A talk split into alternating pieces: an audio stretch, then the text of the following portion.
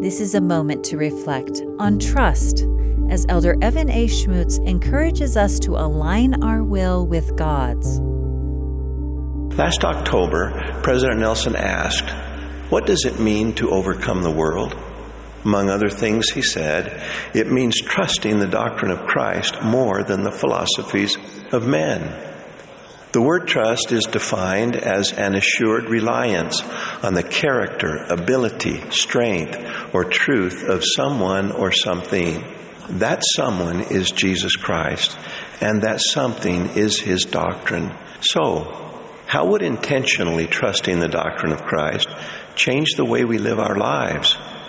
If we trust the doctrine of Christ, we will trust Christ enough to live by his every word we will make a lifelong study of Jesus Christ, His ministry, His teachings, His infinite atonement, including His glorious resurrection. We will study His promises and the conditions upon which those promises are given.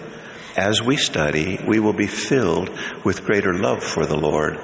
If we trust the doctrine of Christ, we will approach our Heavenly Father every day in humble, secret prayer, where we can express gratitude for the gift of His Son and for all of our blessings. We can pray for the revelatory companionship of the Holy Ghost, pray to align our will with His, to reflect upon our covenants and renew a commitment to keep them.